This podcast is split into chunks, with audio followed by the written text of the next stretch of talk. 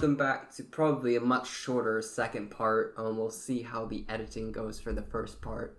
Um, but we sort of finished up talking about Golden Hoax and the dystopian utopia and what that means for our future. I wanted to get into a little bit I said at the very beginning about um, Disney actual products and sort of from a film perspective and leaning into the evilness of, I guess, poor creativity. Mm. Because when I was younger, my favorite Disney film was Sleeping Beauty. And I remember I was in an IT class, and if anyone did like GCSE or Key Stage 3 IT, you know that most of the time you spend it doing nothing at all. Yeah, no, Um, definitely. Yep. Okay, you have the same experience. um, so I went on to. I remember going on to like the GCSE syllabus and looking at all like the the cool courses that my school didn't do. Mhm. Um, and one of them was film, and I was looking at all the cool things you could study. And one of them was like Spirited Away, and I was obsessed with that film at the time, and still am. And another one was Sleeping Beauty. So during my IT classes, I went through the film GCSE for Sleeping Beauty Oh, just to see what it was, and it was really, really fascinating. Um, all about how it draws upon all these different cultural and aesthetic elements, specifically Italian architecture. Really? So, if, have you seen Sleeping Beauty first of all? Like the original. Probably, but like maybe I just saw enough clips of it that I've made up an idea idea of it in my head. Uh, I don't recall ever sitting down. Do you know like the basic plot of it? Yeah, yeah, yeah. So like basically in Aurora's kingdom, like the castle itself is inspired by Italian architecture, um, specifically the black and white um, checkered tile floor, which you might like associate with like American fifties kitchens Mhm. um, or diner sort of culture, which is like an Italian sort of import, um, and all these sort of aesthetic implements of like this. It's sort of like going beyond just this generic brand of um, medievalism Right. which is just any time there's like a sort of old sort of setting, it's always this pseudo European medieval, which is just like, oh, you know, dirty peasants and like wheelbarrows and like, um, you know, Stone. and stone and like a magician. But it was really nice to see all these like imports of like and this sort of behind the scenes of like this development. Um, and I just really like the Sleeping Beauty structure because it's there's so, obviously there's modern issues with it. It's Mhm. very like damsel in distressy. Um, but there's a lot to be said about revisiting old Disney and about questioning its like its feminist sort of uh, takes and things basically. Right. I read a really good like mini essay on Cinderella specifically. Mhm. because Cinderella's always been lambasted as like the most sort of anti-feminist sort of Disney piece. Because it's all about basically a girl with no power and she gets power from an external source and that power is to seduce a man in order Yeah. to elevate her status. And that's she's won at the end. She got money she got status because she was pretty. Mhm. and that's the whole thing. Um, but the essay was talking about sort of i guess a more modern wave of feminism of the issue with cinderella is that we critique her because she is female. In terms of like she presents as female and those feminine aspects are considered weaknesses. Cinderella is not a violent character. She never like picks up arms. She never exhibits like masculine traits as some like modern sort of protagonists like um, Merida in brave is a very masculine character and we see that as strength because she can she has violent skills. She can use an arrow. She is a tomboy. She doesn't like you know being in dresses and regality and we're like oh that's a strong character.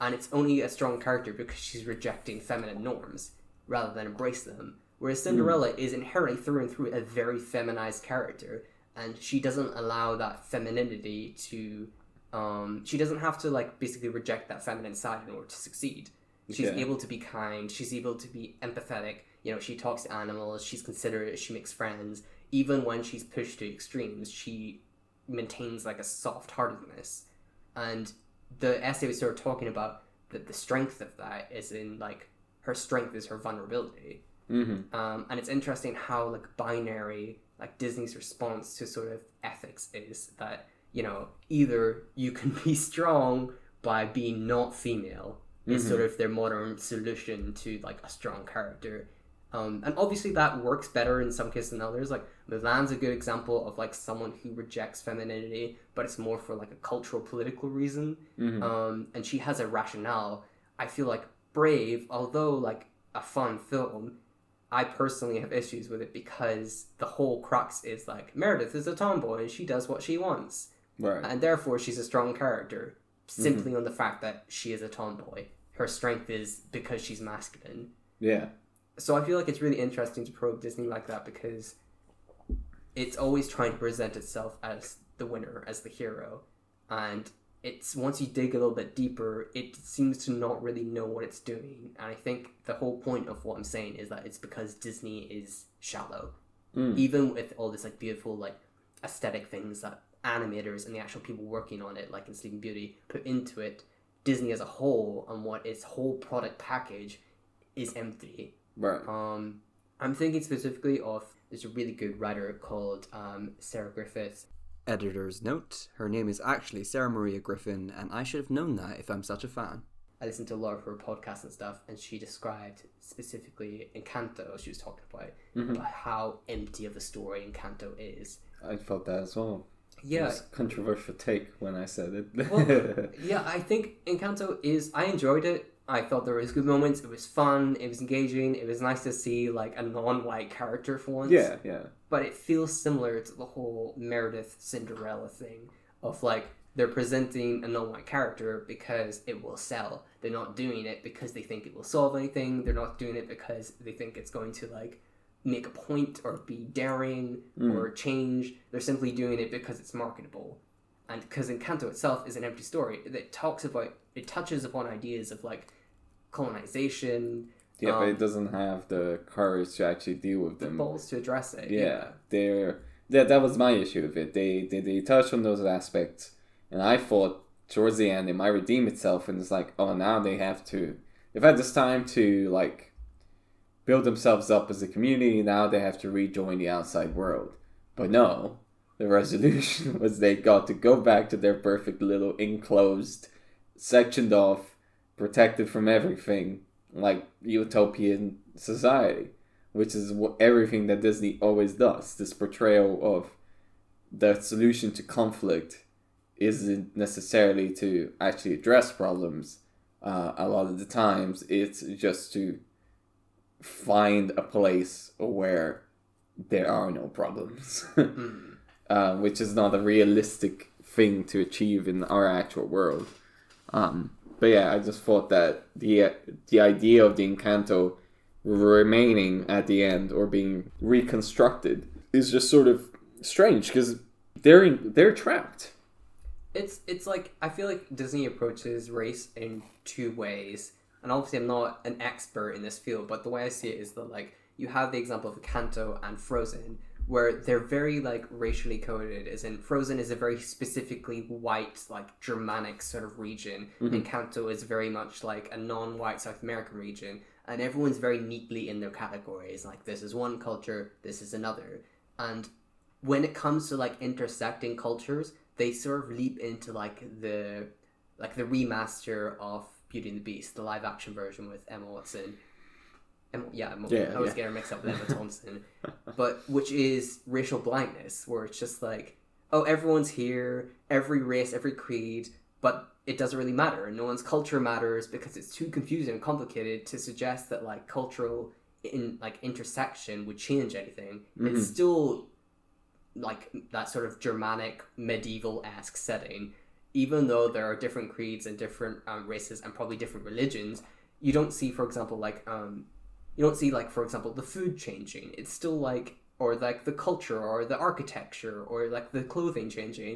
It's just set dressing. It's just like we're you know we're multi we're diverse, but Yeah. there's no actual work put in to like No, say well how would these represent that. yeah. yeah, and they can only safely say like look at this diversity if they put them into like a trapped setting of like here is the kingdom i can't remember the frozen kingdom but here is this ice kingdom in frozen this is one set culture here is encanto they're trapped in literally this other realm and their culture remains there and Yeah. it's nice and safe and it doesn't actually uh, cause or affect or intersect like it does in the real world Mhm. because it feels like I don't know why they do this. I don't know if they think it's too controversial or probably they think they'll lose sales. It's easier to sell Encanto as like, look, this is our Latinx film. Like, enjoy this as a Latinx film. It doesn't challenge anything.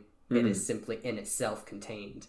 Like, it's so othering in the sense that it's like the defining feature is the race and culture. And that's so prominent that there can't be any normal story about this person. Right. You can't have any of the characters of Encanto running around in a normal like Sleeping Beauty setting where they fight dragons because it's like, well, we haven't spoken about their race because that's what we need to do for our diversity. You know, it would be like they would go up to the Sleeping Beauty, um, they would fight Malefic- Maleficent, who turns into a dragon, and then they turn the camera and be like, "Back home, we do it this way," or like, "Here, look at my look at my like um, ancestral garbs." It's just Yeah. like you can't, you know. And I think it's really, really like pandering and belittling to people to be like, um, "You're so one-dimensional that we have to make a film about you that can only have one note." And although Canto in itself is a fine story, it's okay. It doesn't say anything. It doesn't make any statement apart from, I guess, question your family but love them in the end. Yeah, I, I thought the same. I, I think that was the first thing I said. It was like I wasn't sure what the message was, because it was sort of like the conflict w- was so internal and and and understated that it, when it was resolved, it was sort of like, well, okay, and then everything just went back as to what it was supposed to be. And I guess that is hero's journey in terms of like everything always returns. But you see, there was no journey. They were in the same house. they didn't journey.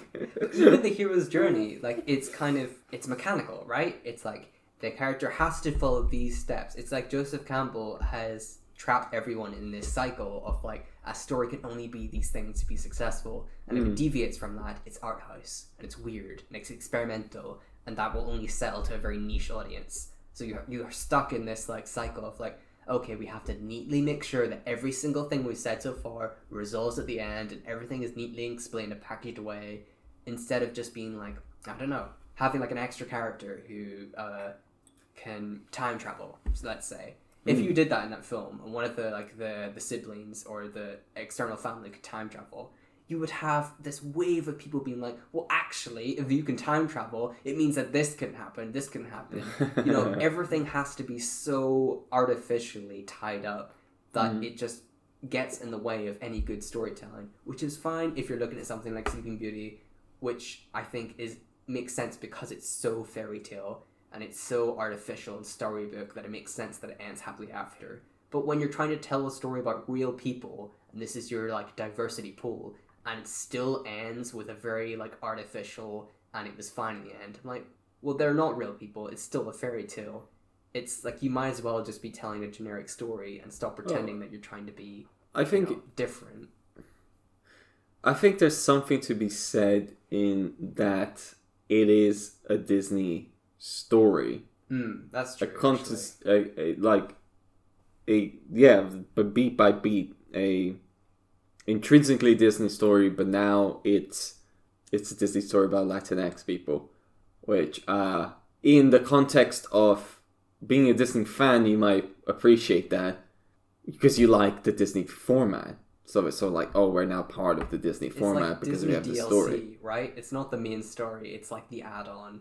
Yeah. It's like a skin. if you don't if you dislike the Disney format, having those stories be put into the Disney format isn't exactly a victory.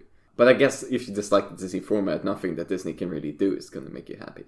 Uh, That's true. Well, that's why I want to talk about um, Don Bluth, who was a Disney animator, and his in the nineties, and his sort of department was being shut down. So he led, well, not him specifically, but his group sort of had a walkout from Disney and set up their own animation company of Don Bluth and someone else, and they made films like um, The Secret of NIMH, Titan AE, Anastasia, Bartok the Magnificent, Thumbelina.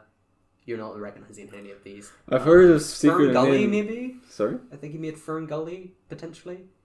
The 1992 classic Fern Gully: The Last Rainforest was actually made by Billy Kroyer and not Don Bluth. Um, but basically, all of these they look and feel and sort of textually read as Disney, but they're not officially Disney. But they all sort of have a sort of a darker undertone to them. All Dogs Go to Heaven might be his. Don Bluth was the director for the 1989 film All Dogs Go to Heaven. Yeah. That sort of um, series, or The Rescuers might be his, or maybe that's Disney. But The Rescuers is a Walt Disney product and came before All Dogs Go to Heaven in 1977. It's hard to tell because they look so similar. Yeah. But it's that sort of like older form of like Disney animation where you know like 101 Dalmatians like the original had that sort of like Yeah. hand drawn aspect. They all look like that, but the point I'm making is like for example in Black Cauldron, it sold quite badly because it was quite dark. Mhm. The plot is basically that um, a the Black Cauldron is this magical item, and there's this sort of lich lord who is using it to revive the undead Uh-huh. um, and I can't remember exactly how to get in, but there's a hero, uh, there's a male hero, and then there's a female princess. hmm But in a Disney film, you can sort of tell where this would be going. Just to clarify, the 1985 film Black Cauldron is a Walt Disney production, not a Don Bluth production. But due to the similarities between the two, I bring it up because it shows how Disney can diversify its creative content. But in doing so, the Black Cauldron actually had a loss in the box office due to it basically not appearing Disney and how Disney has sort of set a trap of its own making. But they're kind of on par characters, and Right. the, the male hero is kind of um, he's a little bit like reluctant, and he's a little bit less like Prince Charming, and she's a little bit more like I guess masculine, but not in a, like a sense of like, girl, I'm I'm a super strong girl. Right. She's still like a very feminine presenting woman. hmm The whole thing is just a little bit dark, and there's like elements of like you know the fluffy mascot character. There's a part when you like he like dies and like you think he's dead. It's like this little dog over here. Yeah, he's Ger- Gurgi, Gurgi or something. See his face. Oh yeah, Yeah. He- yeah, and there's like there's these hag characters, like these witches, and they have to make like a deal with them, and they have to like sacrifice things. And basically, this is like the undertone of a lot of Don Bluth animation. Like with Hmm. Anastasia, it's all about like the Romanovs. Um, and there's a lot of elements of like royal death and curses, and like there's underground hell and demons, and there's bits where like she's being brainwashed to like jump off a ship and drown herself. Like it's very, but there's like a grit to it that makes Yeah. it like Disney, but it's like that undertone that makes it so much more rewarding because Mm. there's actual risk and there's actual. It feels like the development is earned, Mhm. and that's why some of them flopped and why Bluth I think eventually went out of business Yeah. because people saw it as Disney, brought their kids, and were like, "This isn't." This isn't saccharine and safe. Kids are only allowed to like one thing Yeah. because Disney has determined what a child is allowed to like. Even though, like, as a kid, I'm sure there's things you watched as a kid which were probably not very child friendly, but still stick with you, or like Yeah. sort of weird media, especially like, like sort of '90s and early 2000s like cartoons and stuff, which were especially like animation, like anime, which Like were always the- a bit heavy. The Cowardly Dog was. I've always found. gross. Yeah, I always found. I always found that scary. But I wanted. I wanted to watch it. Yeah, that was. I think that was the one that came to mind anyway when you said, "Courage the Cowardly Dog" is not very. Is not very Disney. I don't think. Do you know the the conspiracy of Courage is that like after the first season of Courage, because there's a few seasons, um, it ends with him like, I think um, his two owners die in some way, or there's some hint that they're dead, uh, and the scene of the season finale, the first season, ends with him like like puppeteering them with like actual strings, and so he'll say something and he'll puppet them and he'll mimic their response because they're like corpses, and he'd be like, "Blah, blah, blah, blah, blah." yeah. and it just ends with that. And so the conspiracy is that throughout the extra seasons, it's just Courage having a vivid, like, hallucinatory breakdown because it's canonically decided that they're dead. Yeah. And so it's just, I don't know, that kind of like horror edge of it is just, it, it's just so, again, belittling to children and like casting children as like a subset of human rather than humans in their own right of Mm. like, what they're allowed to consume. It's a very like dated, very classically American pilgrim view of a child. Yeah. No, definitely. I that I think that's that's what I was talking about in terms of like the Disney format. I wouldn't police anyone's like taste, obviously. Right? In, if you want sweetness, like you Yeah. can have sweetness, but it's the idea that there's only one form of media that a child can consume, and Mhm. the rest are like barbaric or, you know, and obviously commercial sales say that that's the case, but it's also the kind of case of like, well, because Disney has so much power to influence culture. That's exactly it, right? If they hadn't, yeah, if they have to, hadn't actively gone out of their way to one buy up everything under the sun so that they could own every, every trademark, and two increase the power of copyright and trademark so that a creative work could be made when I was born, and the copyright would still be in place when I die. It's grim. Uh, so like a copyright that's born at the same time as me is gonna outlive me. So like these actions that they have taken paint their fantasy portrayal of like the happy ending and everything else that they do in like a sort of insincere tone. It, feels artificial and, and, and fabricated, and eh, in any ways, the the, the, the whole framework I think, well, at least more modernly, people are just pulling away from that because art has, in some way, to be honest, and I just don't see how. And this is like classic Disney movies, I guess, because they're they're things that Disney has purchased, but I, I wouldn't attribute it to them, right? I, Like I wouldn't say like Pixar, I feel like took more risks, at least from the top of my head, it feels. But now that it's owned by Disney, you know, because like I'm thinking of like um, Pixar things like or Pixar DreamWorks, um, like Monsters Inc. I think Mm. is really good because there's genuine threat in it. The idea of like Randall, I remember being really scared of him as a kid because he like he, he tortures people Yeah. and he's he's genuinely like a, a terrifying creature. And there's a bit even when Sully thinks that Boo is being compacted into a garbage cube, and it's genuinely quite scary. Um, but I feel like like a lot of at least recent Disney doesn't do that unless I'm forgetting something major.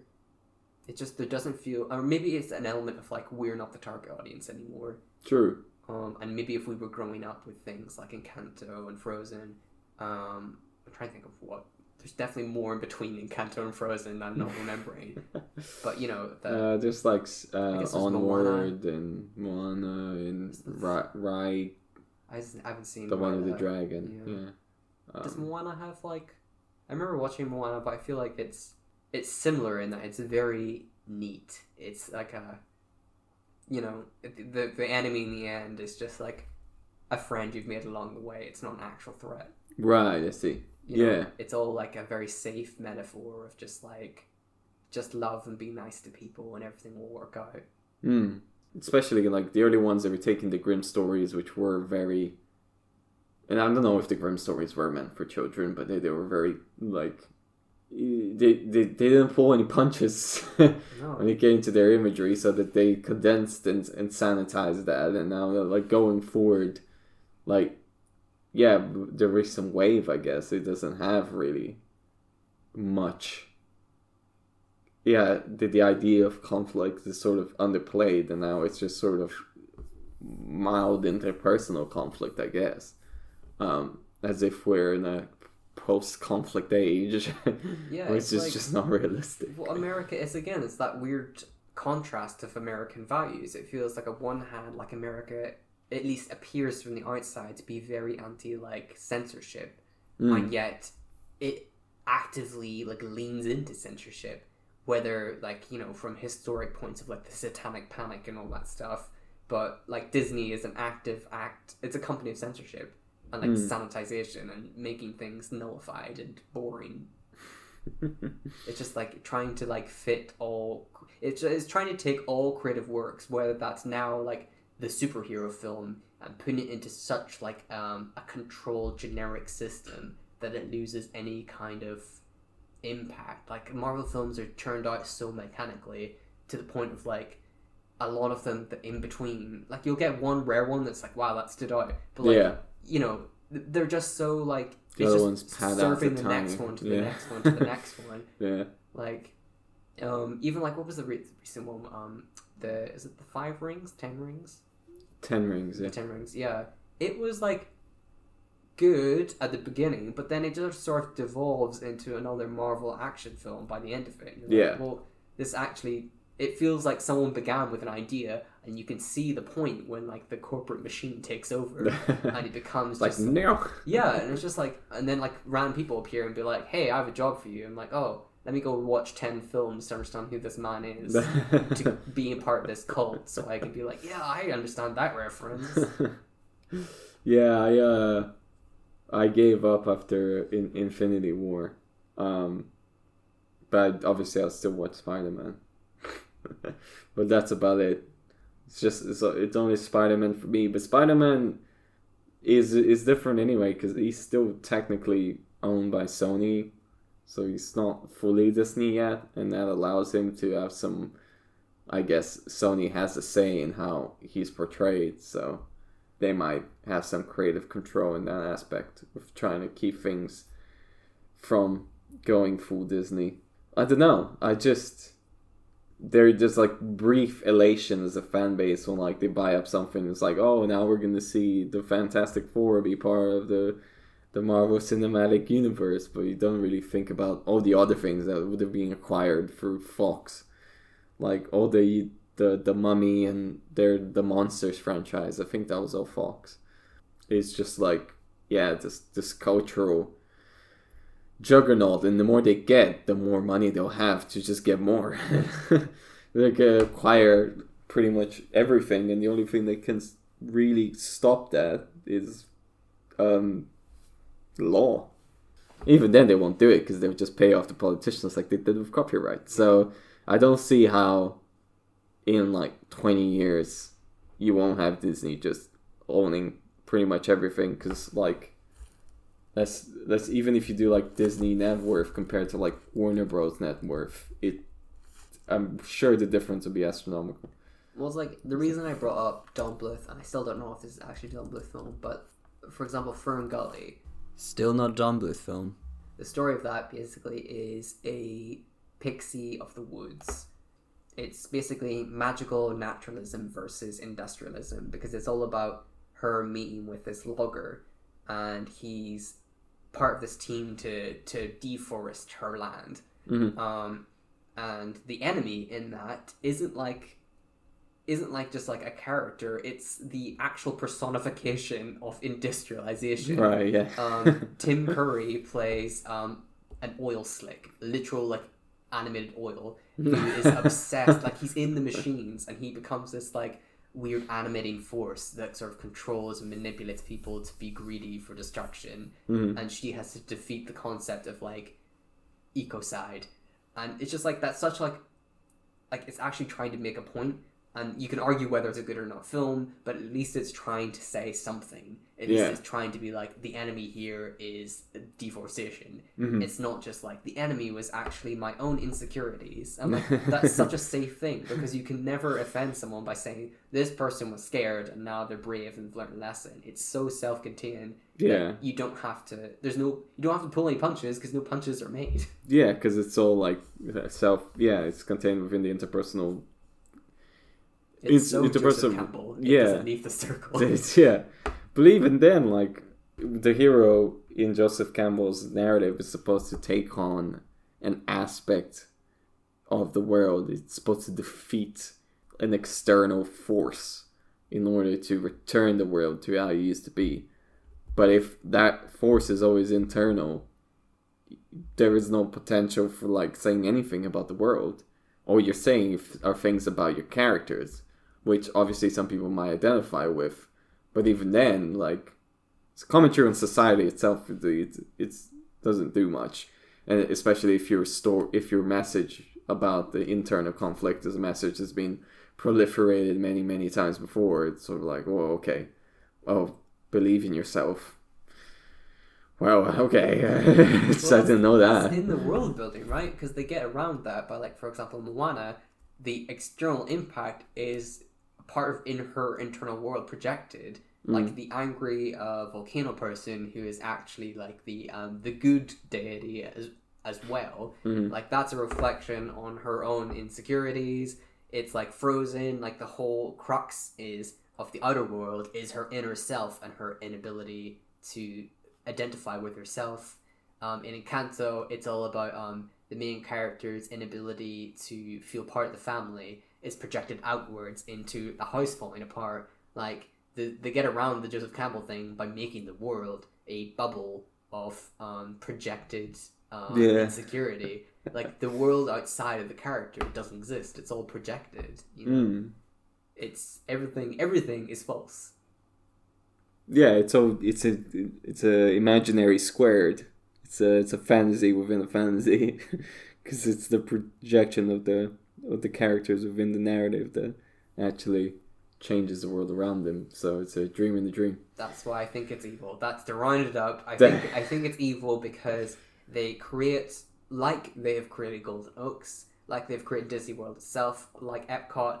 They're creating a sphere of influence that so that they, when they do things and move within that sphere, they control whether the outcome is good or bad because they own the world, the space.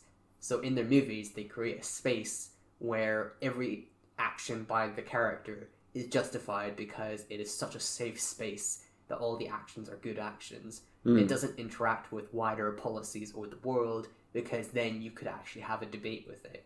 So it's sort of like it's the ultimate echo chamber of um and because of that, like all echo chambers, it is therefore is a bad thing because it's circling round and round like the copyright laws to create this infinite loop of just like feeding back into the money machine, like making more Marvel things, making more and more multiverses, all to like just plug another very generic, like fast churn out that can vaguely touch upon some like popular cultural issue to make it look like they're actually impacting something when they're not. They've made they've made a, a replica of the world, a actually or a simulacrum really is the word, like a copy of the real world that is actually just like a false imprint.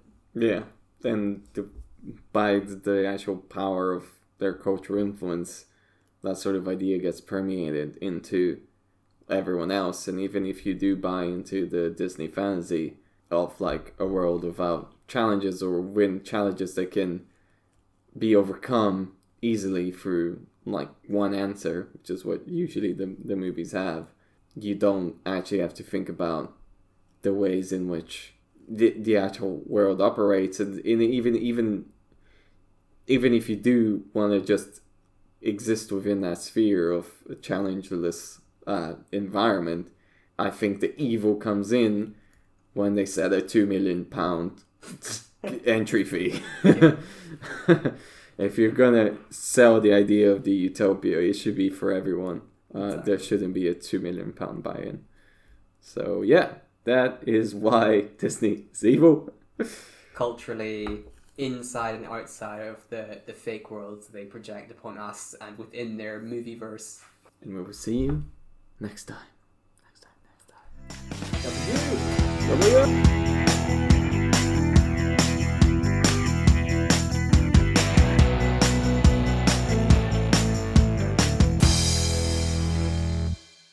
They were in the same house. they didn't journey.